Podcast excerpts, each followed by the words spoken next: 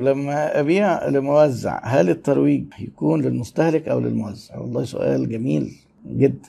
ماداس هو طبعا ده اسم حركي فيها يعني لكن على العموم بصرف النظر عن الاسم الأخ ماداس لما نبيع لموزع. هو في في التوزيع في استراتيجيتين.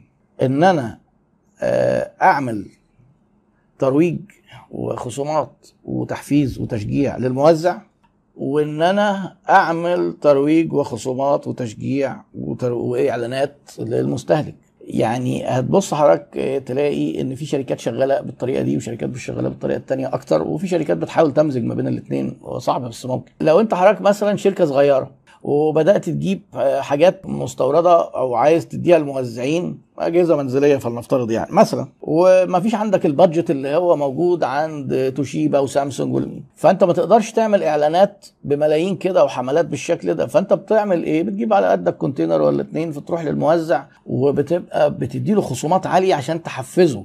لما يجي مثلا آه، عميل يطلب تلفزيون توشيبا يقول له أنا عندي بقى حاجة هي إيه مش فارقة عن التوشيبا والشاشة بتاعتها توشيبا وبنص سعر التوشيبا آه التلفزيون التوشيبا مثلا بخمسة ده بثلاثه هو بيعمل كده ليه؟ لأن الخمسة التوشيبا ده ممكن يكون هو كسبان فيه 200 جنيه والثلاثه ده كسبان فيه 500 جنيه هنا ال- المستورد عمل إيه مع الموزع؟ إداله مارجن عالي علشان هو دي اسمها بوش استراتيجي يقعد يزق هو البضاعة لزباينه لكن توشيبا اللي قاعدة تعمل إعلانات.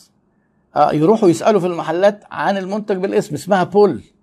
فتلاقي الموزع يقول لك والله ده لولا إن الناس بتسأل عليها بالاسم ما كناش اشتغلنا فيها. ده حاجة ما تستاهلش تخزينها وتعبها و... آه كلام مظبوط.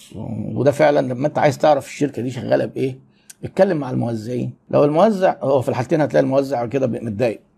لو الموزع قال لك إيه مكسبها حلو بس للأسف محدش يعرفها. لو يعملوا لنا إعلانات آه تعرف ان ده المنتج اللي عند الموزع ده آه شغال بوش. يعني الراجل بيديله مكسب بس محدش يعرفه. فهو بيبذل مجهود. ما الموزع عايز كل حاجة. عايز ياخد مكسب عالي والناس تيجي إيه هو حاطط رجل على رجل كده يشتروا البضاعة برضه. طيب تيجي تسأله إيه الف... أخبار البضاعة دي إيه؟ يقول لك والله لولا إنها زي ما قلت لكم طلب بالاسم أنا ما كنتش اشتغلت فيها. ده مكسبها مزنوق جدا بس آه مزنوقة. هتبص تلاقي مثلا البامبرز وزي في الأجهزة الكهربائية توشيبا والحاجات. الموبايلات تروح تتكلم مع حد بيبيع موبايلات يقول لك شوف الموبايل الغالي ده ده أنا ما كملتش مكسب إيه. ده الثلاجه فيها 30 جنيه ده ما أعرفش الغسالة فيها 100 جنيه. دي البراندات?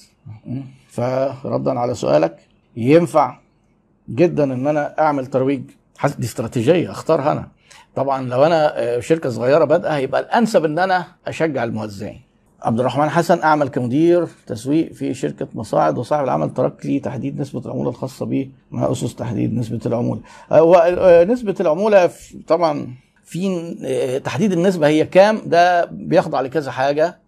أهمهم السوق السوق ماشي إزاي؟ يعني هتلاقي إيه؟ سوق المواد الغذائية بيتكلموا في عمولات معينة. الملابس آه، ال- بيتكلموا في آه، أعلى شوية. الخدمات هتلاقي في بعض الخدمات تلاقي عمولاتها عالية شوية. فانت بنش مارك على السوق بتاعك دي حاجة. وبعدين الموضوع مش كام في المية بس لا ده كام في المية. وهل في تارجت ولا مفيش وهل في عمولة تصاعدية ولا مفيش أنا عامل فيديو عن الموضوع ده بشرحه بشرح إزاي نعمل ديزاين لنظام العمولات في خمس ست بدايل. فأنت لما تيجي تقول مثلا إيه واحد إحنا هندي مس- واحد في المية من أول جنيه. آه ده نظام واحد في المية. ممكن واحد في المية بس. أول خمسين ألف مفيش لأن أنت واخد مرتب بعد خمسين ألف هتبدأ تاخد واحد في المية. وممكن واحد في المية تقول لي كل ده واحد في المية أنا بوحد لك حاجة عشان بنغير بقية الحاجات. واحد في المية. بس هتيجي حضرتك إيه خمسين ألف لحد مية وخمسين ألف؟ آه واحد في المية. بعد كده هحاسبك على واحد ونص. ممكن واحد ونص للي فوق ال 150 ده نظام وواحد ونص من فوق ال 50 ده نظام وواحد ونص من أول جنيه ده نظام. من أول جنيه تبيعه. يعني إيه؟ أنا دلوقتي بياع دخلت في الشريحة الثانية هل آخد نسبة على الشريحة الثانية ولا آخد من أول البيع؟ لا ممكن تاخد من أول البيع. فيعني إيه بيبقى في حاجة اسمها progressive commissions تصاعدية وال commissions هل هتبقى ماشية مع الشريحة نفسها من أول الشريحة ولا من أول البيع ولا في target ما فيش عليه بيع؟ فيعني أنا عامل شوية حاجات ممكن تساعدك حضرتك وإيه بس لازم وأنت بتقرر تشوف ال industry ال industry هي عمولاتها كام؟ يعني أنا كان معايا حد قريب جملة هو بيكلمني في الملابس ولقيته حاطين نسب عمولات قلت له لا يعني أنا من خبرتي دي عالية جدا على الجملة فما بلاش تزنق نفسك الزنقة دي لأن أنت الجملة بتبقى معتمد على كميات وهامش ربحك قليل ما ينفعش تدي مثلا 4% في الجملة. 4% ده في جملة أنت أساسا ما بتكسبش ال 4% المهندس نبيل مواظب دايما على الحضور وأول مرة يسأل سؤال فيعني إيه رأي حضرتك في تم الرد على الخاص في حالة السؤال عن السعر في التعليقات؟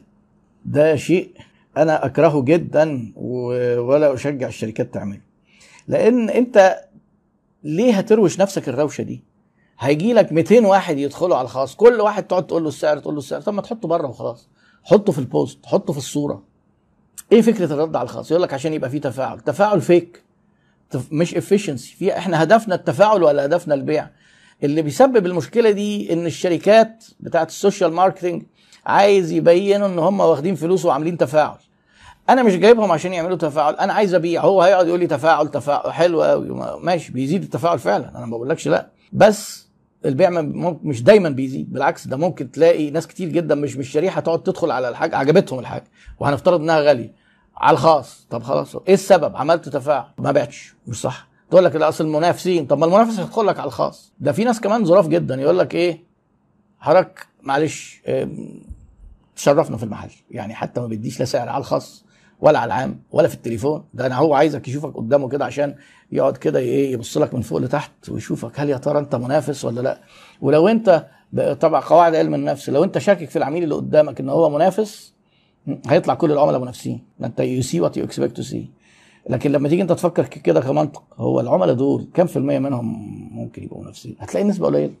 فانت بتظلم كل الناس على انهم منافسين. أنا عامل post 10 اسباب ليه ما تقولش السعر على الخاص ليه ما تقولش السعر inbox وطبعا في ناس ما بيعجبهاش الكلام ده. وأنا بقول الكلام من إن شايف إن هو الصح اللي يفيد الشركات اللي مش عايز يقتنع خلاص. يا ريت تذكر لنا اسم كتاب الاقتصاد اللي اتكلمت عنه في بداية ال live طب ما تيجي إيه أجرب حاجة كده. إن أنا وأنا بعمل live أكتب لكم اسم الراجل اسمه بول كروجمان. أنا بس هكتب الاسم بتاعه. ده الراجل بتاع اللي واخد جايزة نوبل وعامل كتاب أعتقد اسمه Economics من الكتب القوية يعني. طيب إيه الخطوات المتبعة؟ بالنسبة لمؤسسة متوسطة في حالة الوارد أقل من المطلوب وحجم الديون عالي. ما هو يعني دي مشكلة في الكاش. المشكلة في الكاش أنت بتجيلك بتحصل لك إمتى؟ لما تكون حضرتك بتشتري نقدي أو بتدفع الفلوس أسرع ما بتحصلها. يعني بتوع الاستثمار العقاري طبعا لازم يكون معاهم سيوله جامدة جدا لأنه بيقعد يشتري الأرض والخامات وبتاع وحديد وكذا وبعدين ويبني وممكن تلاقيه يعني النهارده وأنا جاي كده قال لك إيه 10 سنين 120 شهر. عشان كده حضرتك لما بتيجي تبص على سعر العقارات تلاقيه غالي. القصة دي ماهوش ارتفاع سعر العقارات بس داخل فيها تمويل وبنوك وداخل فيها الفرصة البديلة وفي حاجة اسمها net present value يعني حضرتك مثلا لما أنا أجي أقول لك إيه أديك 100 أديك مليون جنيه بعد خمس سنين ولا 500 ألف جنيه دلوقتي؟ ما ينفعش تجاوب بسرعة كده. ليه؟ أحيانا ممكن تقول آه أحيانا تقول لأ. الوقت عشان فوائد البنوك واللي هي بتمول الشركات دي فهو ضاغط عليهم. بمعنى إيه؟ ال net present value اللي هي القيمة الحالية للنقود اللي أنا هاخدها بعد فترة دي تساوي كام النهارده؟ فتيجي انت حضرتك مثلا إيه شركة بتقسط على 120 شهر. ما تجيش تحسب لي المتر وتقول لي ده أصل ده غاليين جدا ده المتر ب 18000 جنيه. لا حضرتك لما تيجي تحط إن الفلوس دي أنت دافعها إزاي ممكن تيجي بال correction بتاع ال net present value ممكن تلاقي ال 18 دول مثلا تسعة. لأنها بتحسب بفايدة مركبة حسب فايدة البنك والكلام. آه فعشان كده في فرصة في فرصة تسويقية للناس اللي هم بدأوا بموديل آه ابني بيتك بقى بنفسك يعني هم إيه شبه اتحاد ملاك كده آه وبياخدوا من الناس الفلوس هم العملاء اللي بيمولوا بيشتري الأرض وبيك... لما يكسب هو 10% بيبقى في فرق كبير في السعر. بس ده مش كله فرق سعر ده فرق إنك أنت دافع هنا نقدي. اتحاد الملاك بيمولوا مع بعض. فحضرتك إيه من ضمن المشاكل دي أنا عامل برضو فيديو عن قواعد في التحليل المالي وإزاي تقدر تشوف فيه نسبة اسمها DSO أو days sales outstanding يعني إحنا بنحصل فلوسنا من العملاء بعد قد إيه وفي حاجة اسمها average payment period بندفع للموردين بعد قد إيه. كل شركة المفروض تحاول إنها تدفع للموردين في فترة أطول أو تساوي على الأقل اللي بتحصله من العملاء وإلا هيبقى فيها إيه فيها مشكلة لحد كبير.